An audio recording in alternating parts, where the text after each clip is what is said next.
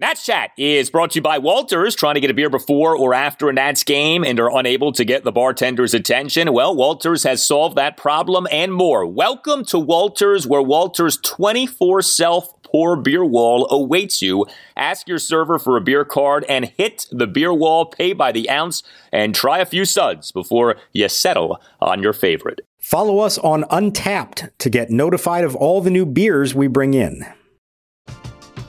We're driven by the search for better. But when it comes to hiring, the best way to search for a candidate isn't to search at all. Don't search match with Indeed.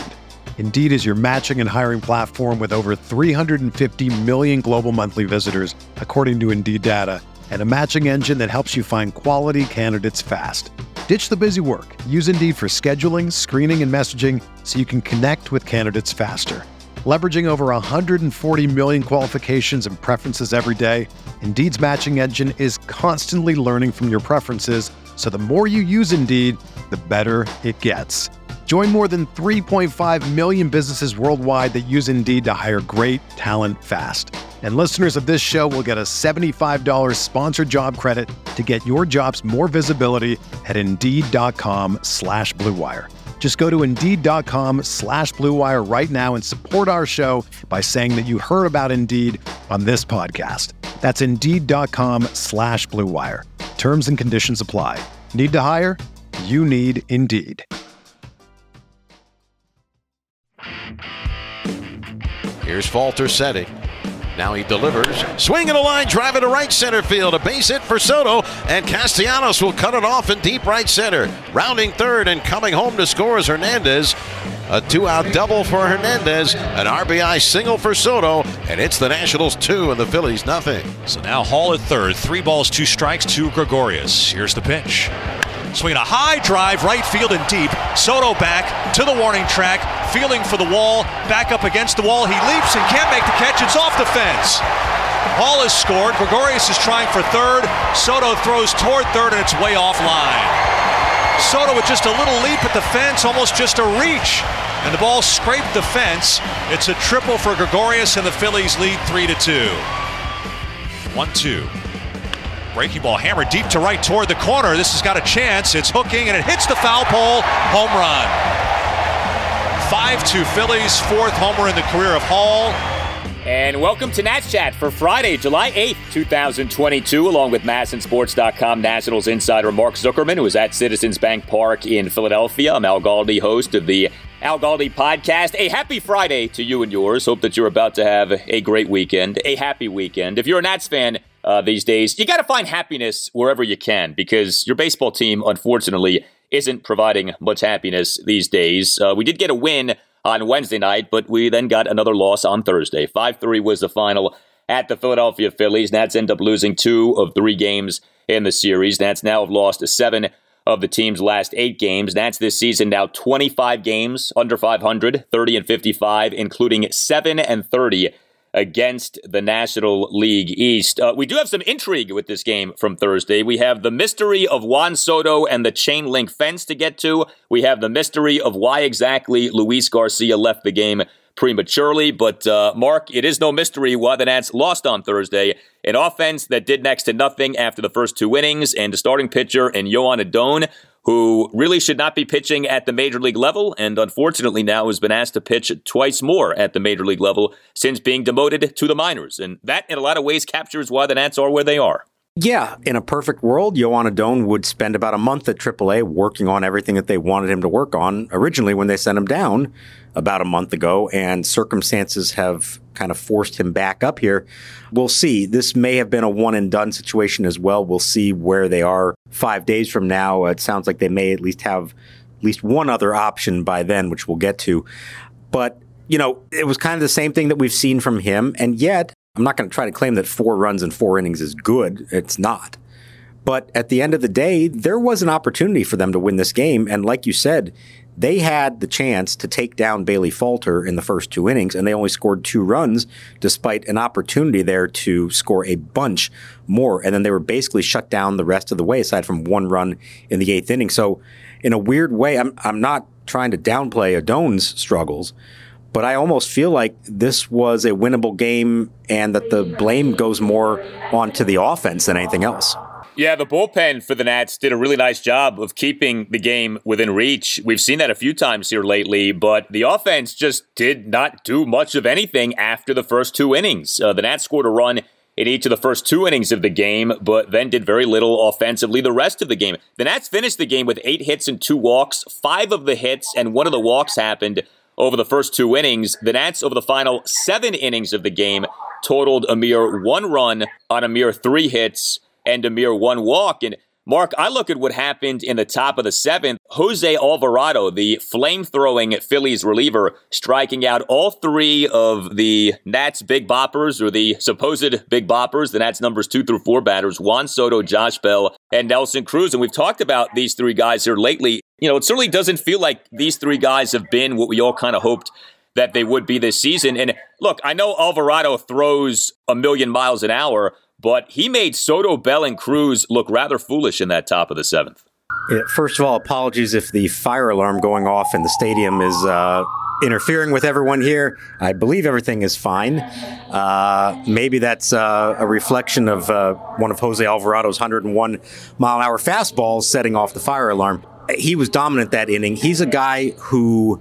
Um, you never know what you're going to get with him. Like I would be terrified. I, I would imagine if I'm a big league hitter, he would be the pitcher I'd be most terrified to face because anything comes out of his hand could go anywhere. Now, in this inning, he was spot on with his command. Apparently, he's been pretty good here lately. And like you said, Soto, Bell, Cruz, none of them came close. None of them had a shot against him. And it does. You know, we've seen there were a couple games last weekend against the Marlins where they had some rallies, but for the most part, this team has not been doing anything late in games against top relievers, and this was another example of that. So let's get to the game for Juan Soto on Thursday. He, as an at starting right fielder and number two batter, went two for five with an RBI single and another single. So he was back out there in right field. And he had himself a couple of hits. Uh, Soto in the Nats one run first, a one out opposite field single to left center field on an 0 2 pitch. Soto in the Nats one run second, a two out first pitch RBI single to right center field for a 2 0 Nats lead. But he also struck out twice, and he had a bad and I guess now mysterious defensive blunder. So the Phillies put up a three spot in the bottom of the third, and Soto had a defensive miscue in this inning. He, on what ended up being a two out RBI triple, by Didi Gregorius whiffed on a high fly ball to the warning track right in front of the right field wall. Now, Nats manager Davey Martinez during his post-game session with you guys said his glove actually got caught on the chain link fence as he went to go catch the ball. I then saw you tweet that Soto during his post-game session with you guys said that he simply misjudged the ball. Whatever the case, this was a terrible looking play. The ball went off the wall and uh, Didi Gregorius rather generously was awarded with an RBI triple. Do we know what happened here? Did Soto's glove get caught in the fence or did Soto just blow the play? It depends who you ask, I guess, Al. Davey Martinez, and we talked to him first in his office, said that the glove got caught in the fence, and that's all that it was. And there was a kind of fluky play. And it is a weird fence out there. It covers up the out of town scoreboard. So, you know, you see things happen now and again. And then Soto was asked 15 minutes later when we talked to him, is that what happened? And he said, no, that didn't happen at all. He just misjudged it. He said he thought he was going to jump, then he didn't jump. And in the end, he felt he should have. He said it wasn't anything to do with the fans. He said he just misplayed it and he took full responsibility for it. I watched the replay. I don't think I see anything with the glove hitting the fence. So I think Davey may have just been trying to cover for his star right fielder, which, you know, you understand that, but I guess props to Juan for not making any excuses. It was a really awkward looking play he's had kind of a rough season in the field. We don't talk about it a lot, but he has not been the defensive player. We haven't seen the improvement that they've talked about so much with him and expecting to see from him. And this one was, you know, one of the uglier plays we've seen, and it cost them, no doubt. He seemed to feel pretty bad about it afterwards. I don't think he was making any excuses for it. Yeah, Juan Soto entered Thursday with minus three defensive runs saved in right field this season. I think this is interesting, though. I mean, Davey Martinez isn't known to lie during his sessions with you guys, is he? I mean, why would he have to feel the need to make up some story? Like, I wonder if he genuinely thinks that Soto's glove got caught in the fence. Maybe this is one of these Nationals miscommunications or something, because otherwise, it looks pretty dumb that he says one thing and then Soto says another. And if Davey just made that up, I mean, that just seems kind of odd. Like, why wouldn't you say, yeah, it's a bad play by Juan. He knows he has to be better than that. He will be better than that. Like, why, why feel the need for story time after a game like this? It caught me off guard as well, and I had no reason to think that what Davey was telling us wasn't accurate until Juan told us what he did. There's no reason for Juan to make that up, by the way. So maybe it's a case of we just assume that when a play like that happens, the manager goes and talks to the player and says what happened, and they told him the answer. Sometimes they don't do that, not in the middle of a game. They say, hey, he screwed up. I'm not going to bother him with that. He's got other things to worry about. But you would think that, you know, in the by the time the game was over, there's a good, you know, 10 minutes or so before we come in to talk to him that he would have gotten an answer. Maybe he just didn't have an answer and didn't know what to say when he was asked. And he said that thinking, or maybe somebody else had told him that the glove got caught in the fence. I honestly don't know. We'll have to wait till Friday to see if we hear any more from them about it. But it was notable and kind of an unusual circumstance. And, uh, you know, if it was Davey covering for Soto, then you would think that that word would have gotten to Soto and that he wouldn't have, you know, completely given the opposite answer when we asked him. Right. That's why I do wonder if it was a miscommunication. But to your point, watching the game on TV, it did not look like Soto's glove got caught in anything. It looked like he misjudged the ball. We have seen that happen with Nationals outfielders over the years, and that just seemed like another instance of that here this season. I want to get your take on Nelson Cruz. Now, look, he was back from a two game absence on Thursday caused by this stomach illness, so he may still not be 100%. I'm sympathetic in that regard, but he is back to struggling here. Nelson Cruz on Thursday, starting designated hitter, cleanup batter, 0 for 3 with a hit by pitch, three strikeouts. He now, over his last eight games, is 4 for 31 with four singles and two walks. He is right back to doing what he was doing for so much of earlier this season. That is not hitting well, but especially not hitting for power. And this stands out, A, because he's Nelson Cruz, one of the great hitters of the last 15 years, but B, He's the DH. His only job is to hit. Okay, so if he's not hitting, what good is he to you? Nelson Cruz now this season has an OPS of 686. His OPS over the three previous seasons was 936. This is a precipitous decline for, again, one of the best hitters over the last 15 years. I get that he just had the stomach illness, so maybe he's not 100%. But boy, Mark, we saw Nelson getting hot there for a while, and it seems like he is just back to being what he was back in April, just not in a very good place as a hitter.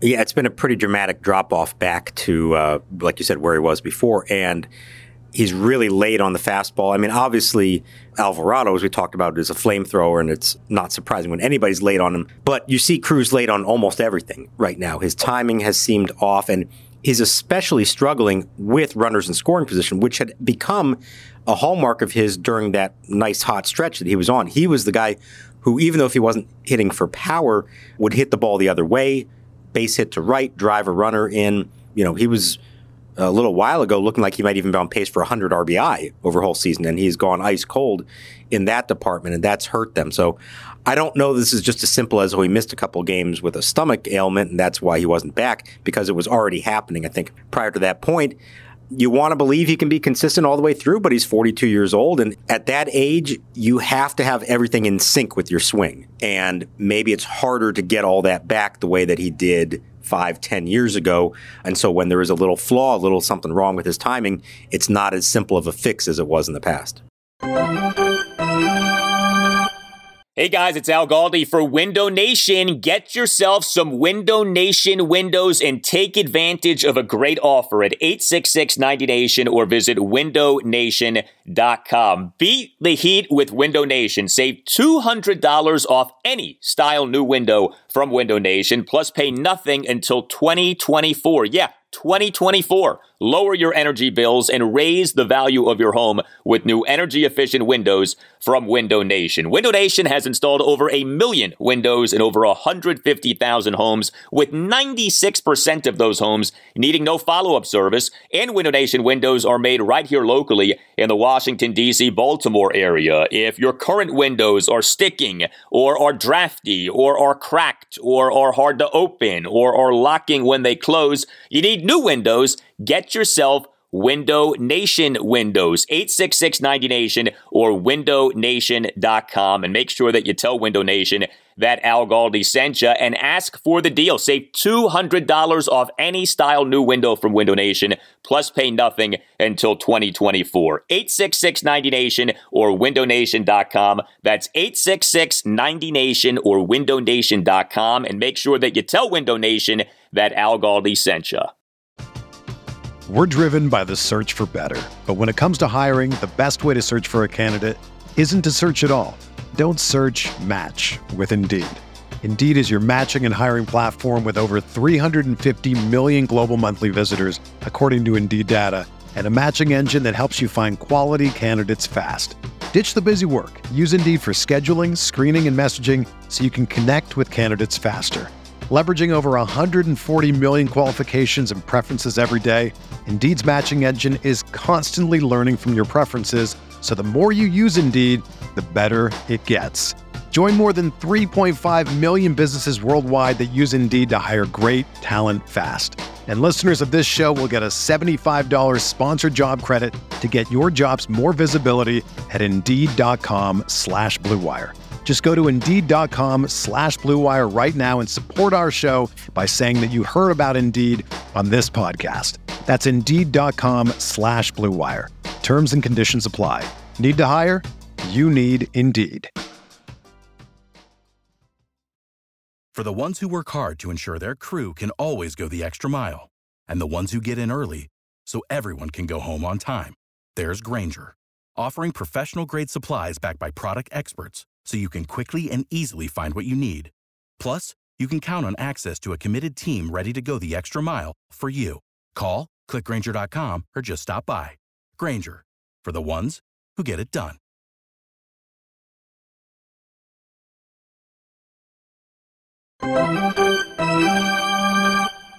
Here's the set of the pitch. Swinging a ground ball fair. Past the diving, sprawling third baseman Vierling. Down the left field line all the way to the corner. Franco heading for third, getting the green light. Schwarber just getting it out of the corner. Franco will score standing on a double by Ehire Adrianza into the left field corner.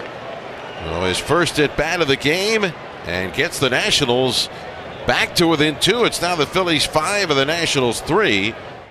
Well, we addressed the mystery of Juan Soto and the chain link fence. Let's get to the mystery of why Luis Garcia left the game on Thursday. So, Luis Garcia, starting shortstop, number seven batter, had another hit, another extra base hit. In fact, he went one for three with a double, top of the third, a two out opposite field double off the left field warning track, despite having been down to the count of 1.12. He left the game after six innings. Uh, Davey Martinez said uh, during his post-game session with you guys that uh, Garcia now is dealing with a stomach illness. Presumably got that from Nelson Cruz. But I know from what you saw, it looked like Garcia may have been banged up. So I don't know. Do you think he was hurt, or do you think this is more just a stomach issue? Well, I didn't have reason to think that it was anything other than what Davey told us until we then found out that what Davey told us about Juan Soto wasn't necessarily accurate. So now it makes you question everything. Unfortunately, sorry, Davey, but you know you put us in a bad spot here. We're now we we're not entirely sure we can trust 100 uh, percent everything you tell us on TV. You saw on MASN that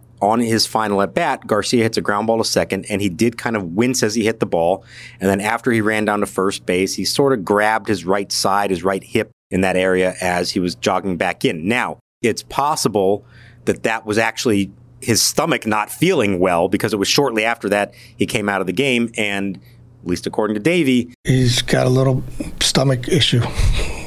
Winced after he, he grounded out in the sixth. Is there anything no, there as well? No, he's he he started feeling real sick. Okay. Yeah. You worried because Nelson dealt with something earlier this week that it could be connected? I'm worried that we're going on a flight right now and, and he's sick and they told him get off the field, go back to the clubhouse, do what you need to do. I will also tell you that in the clubhouse, Luis Garcia had a mask with him, a face mask with him. Uh, he wasn't fully wearing it when we saw him, but he was still kind of gathering his things up. So maybe he was told, "Hey, put this on when we're traveling on the bus or on the plane, just to make sure nobody else gets whatever might be going around there now." So I can't tell you with 100% confidence what's happening, but it sure looks like, aside from the replay, what we saw on the field, it sure looks and sounds like this is not an injury and is just a case of him getting sick, much as Nelson did. Again, check back with us on Friday. Maybe we'll know a little bit more. Well, I just got a text from Davey Martinez. He says that Luis Garcia got caught in a chain link fence. So now I'm very confused about what happened in this game. So we, we have all kinds of questions with what went down on Thursday in Philadelphia. Well, whatever the case, the guy who replaced Luis Garcia, the ultra versatile Ehire Adrianza, uh, did have a run scoring hit for the Nats in the latter innings of the game. One run eighth. He had a one out RBI double uh, down the third base line to cut the Nats deficit to 5 3. Uh, the Nats' other run scoring hit in the game came from Maikel Franco. He, in a one run first, a two out, bases loaded RBI single to left for a 1 0 lead. That was kind of odd. A bases loaded two out hit but it only results in the one run because it was a one hopper to left. And it was one of those unfortunate things where you're like, that should be a minimum of two runs. But because of the circumstances, you really could only score the one run. Yeah. And that's where there was like this opportunity for them to put together a big inning and they just couldn't get that. And it's another sign of the lack of power that they've had. Uh, I know they hit some doubles in this game, but they didn't really come at the right time for the most part. It's unfortunate. I mean, they have not hit a home run in, I think, four games, if I have this right. Two, three, four. I believe the last home run, yeah, was Josh Bell's eighth inning dramatic home run on Sunday against the Marlins. So, in a ballpark that is known for giving up home runs, and aside from Aaron Nola, they were not facing the Phillies' best. The fact that they didn't hit the ball out of the park and didn't even come that close to hitting the ball out of the park is a concern. And that's why they're so often being limited to two, three runs in these games when there are opportunities for, say, five or six. Could have been an entirely different game. Yeah, speaking of not hitting for power, we don't talk about this guy much anymore because I don't know what there is left to say, but we have been seeing Victor Robles start every game lately. A lot of this, I guess, had to do with Juan Soto missing time. And, you know, there's been opportunity for a guy like Robles to play every day as opposed to him playing like once every two or once every three games sometimes with the way things had been going. So, uh, Robles on Thursday, one for four with a single. Victor Robles this season is having yet another atrocious offensive season. His OPS for the season is at 600. He has had ample opportunity to play and play well. And consider this with the Victor Robles statistical profile. His on base percentage now is higher than his slugging percentage. You rarely see that. His on base percentage is 304, which is not good. His slugging percentage is 296. He is slugging 296. The power of Victor Robles has completely evaporated. We've had many Victor Robles conversations, but boy, Mark, when I saw that after the game, I could not get over that. That is a rare thing to have a higher on base than you have slugging. And yet, that's what Victor Robles has, at least right now this season. And he's not a high on base guy to begin with, like you said. He hit, what, 17 homers as a rookie? 2019, if I'm not mistaken. It has completely eluded him. This continues to be, uh, I don't even call it a work in progress because there's not a lot of progress being made there. It continues to be a problem for them. Now, I thought this was interesting that he was in the lineup and Yadiel Hernandez were in, was in the lineup against a lefty, not Lane Thomas for the last month or so, it was a guarantee that Lane Thomas would be in there against a lefty, usually leading off. And I asked Davey about it pregame, basically acknowledged that Lane Thomas is really in a funk right now at the plate. They wanted to give him a couple days to try to figure some things out. I noticed it on Wednesday night. He had an at bat late in the game in kind of a big spot where he took a fastball right down the pipe for strike two and then swung at a curveball right after that that was out of the zone. And that's a guy who's not feeling it and is not have his timing down and is not seeing the ball well, whatever that means. They need to get him back to where he was. You know, he had a nice stretch there month, three weeks ago or so, where we were starting to talk him up again. He's fallen right back into this. And at this point, Thomas is far from establishing himself as a part of the future here. We don't really know what he is yet. It's too soon to determine for sure what he is, but all that excitement about what we saw last year and for a brief while this year, pump the brakes a little bit. We're not really sure if he is the answer or not. Yeah, Lane Thomas over the first two games of this three game series at the Phillies, 0 for 8 with four strikeouts. He was really good in June, and it feels like since the calendar turned to July, it's like the carriage has gone back to being a pumpkin for Lane Thomas, and he's back to struggling. There's no question. I mean, one of the real disappointments of this season is guys like Lane Thomas and Riley Adams who hit well down the stretch last season, just not doing much this season. You know, in Adams' case, so much so that he was demoted. To AAA. Well, speaking of being demoted to AAA, uh, that's where Joan Adon was supposed to be, but he now has made two spot starts uh, for the Nats since being sent down to AAA back on June 8th. So Adon on Thursday afternoon, like we said, four runs in four innings. He gave up six hits, uh, that triple that really should not have been a triple, but it was, uh, three doubles and two singles. He issued three walks into wild pitch. The control has been a real problem for Adon. Uh, it was again on Thursday. He did have five strikeouts. You know, he always does something that makes you say there is something there with this guy. But he over his four innings through 96 pitches. Here's the bottom line with Joan Adon this season 14 major league starts. He has an ERA of 710 and a walks per nine innings of 5.43. He's just not major league ready. I mean, you know, I don't know how many more times we have to have this idea reinforced. Now, I know that you asked Davey during his post-game session with you guys about, hey, Adon has these things to work on. You sent him down less than a month ago, and he's already been called back up twice to, to start two games, both of which came against the Phillies, each of which had the same final score, interestingly, of 5 3. Do you think the Nats are doing Adon a disservice in jerking him around between majors and minors, or is this just the reality of this team this season and the lack of organizational pitching depth?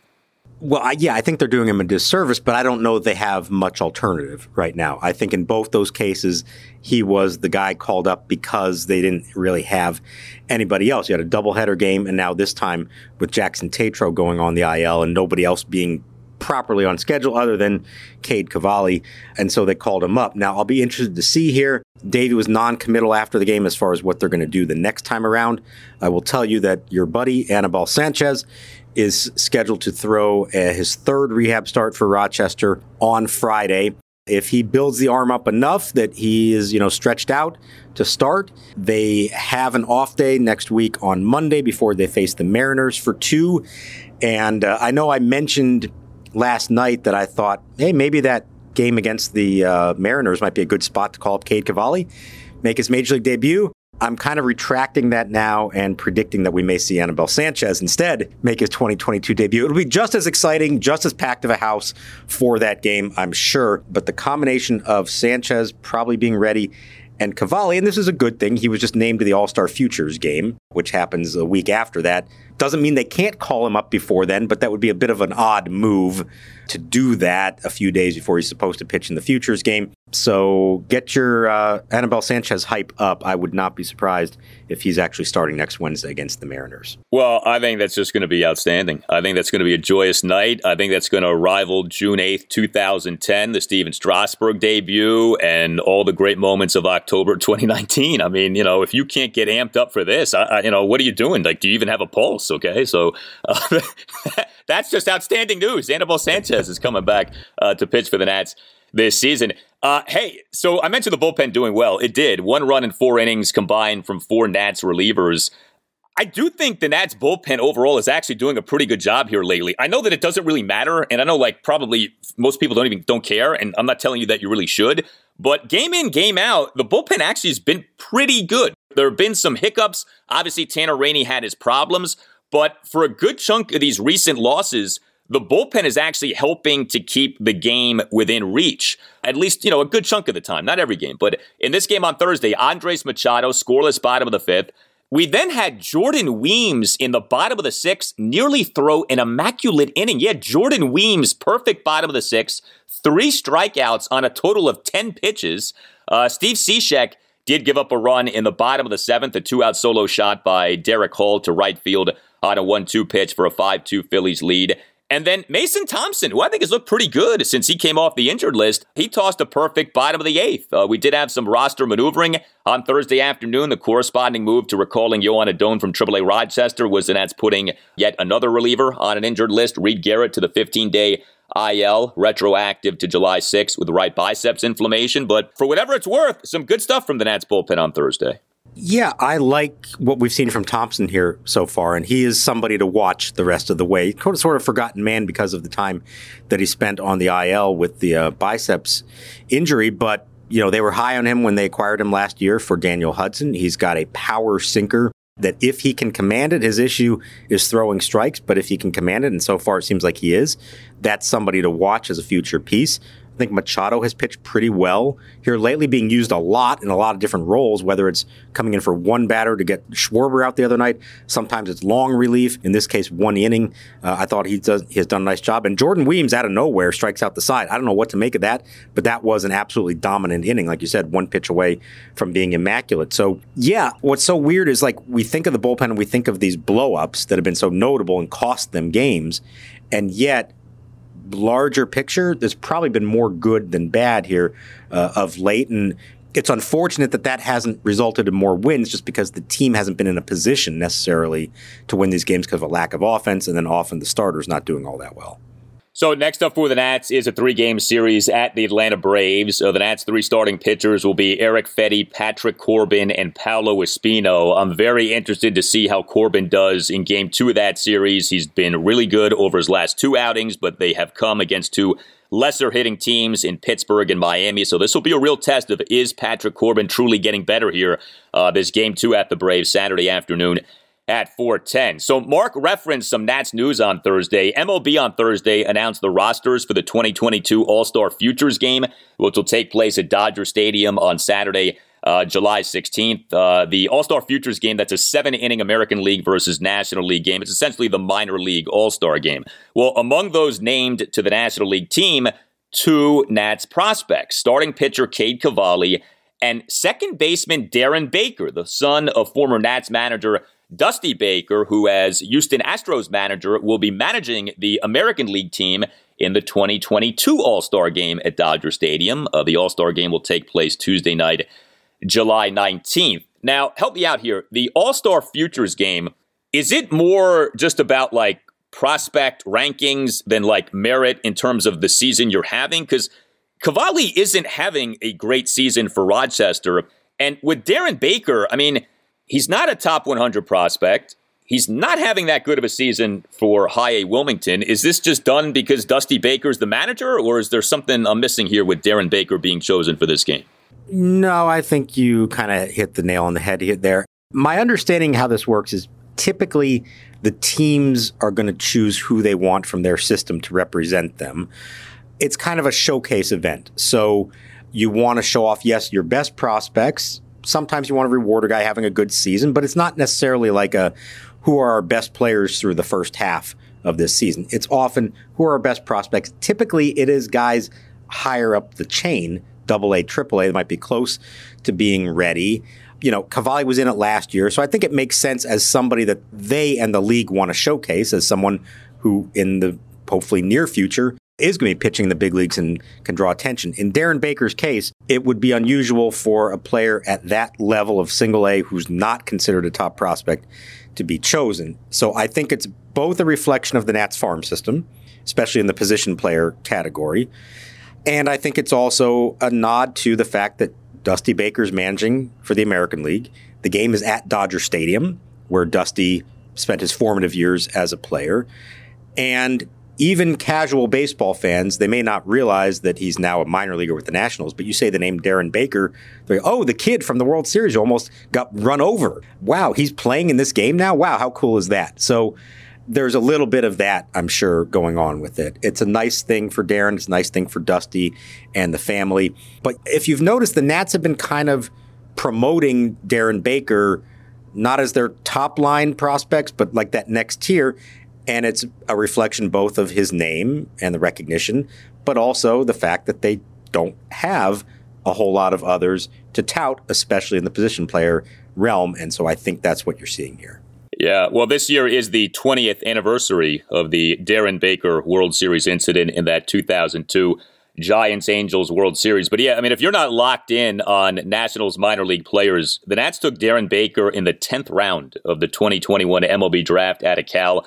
Like I said, he's playing for High A Wilmington this season. He entered Thursday with an OPS of 675. So, like, not only is he not a top prospect, he's not even having that good of a season for High A. But hey, good for him. Good for Dusty. It's the All Star Futures game. We're not going to get uh, all worked up over that. Uh, you tell us what you think. Hit us up on Twitter at Nats underscore chat. You can email the podcast, Nats Chat Podcast at gmail.com. You can get yourself a Nats Chat Podcast t shirt by going to Nats Chat Podcast natschatpodcast.square.site. That's natschatpodcast.square.site. Don't forget to subscribe to the Nats Chat Podcast if you don't already do that. Subscribing Cost you nothing and make sure that you never miss an episode. All Nationals radio highlights on Nats Chat are courtesy of 1067 The Fan. For Mark Zuckerman, who's going to go put out that fire at Citizens Bank Park, I'm Al Galdi. We'll talk to you next time on the Nats Chat podcast. And we bring you now another look back at the month that changed everything for the Nats. July 2021. Today we look back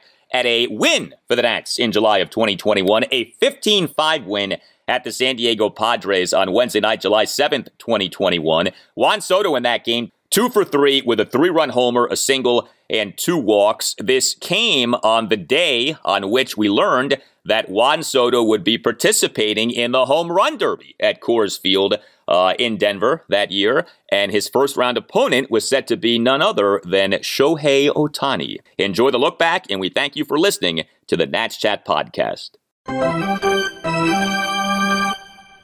Paddock sets the pitch, swung on, hit in the air to deep left. This is way back. This may go. It is gone. Goodbye.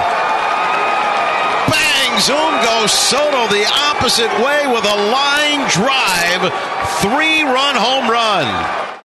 And great to see Juan Soto homer again on Wednesday night. And on the day on which we learn that Juan Soto will be participating in the home run derby at Coors Field in Denver on Monday night. And let me salute you, my friend, because you brought this up on a recent installment of the Nats Chat podcast. And I know you were kind of half kidding when you said it. And it's not like you said this is going to happen, but you brought it up as something that, hey, this is the kind of thing that could get Soto going. And I think there is merit to that. And sure enough, Juan Soto, even though he only has 11 homers on the year, is going to be a participant in the home run derby, but he homers again on Wednesday night, second straight game in which he homers, and that was a key shot.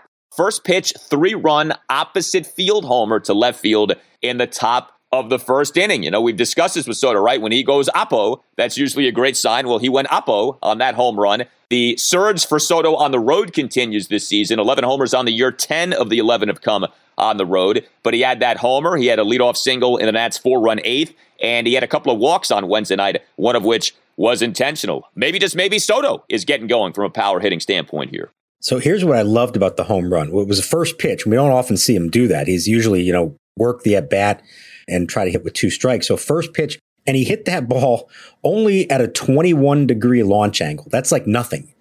And it still cleared the fence.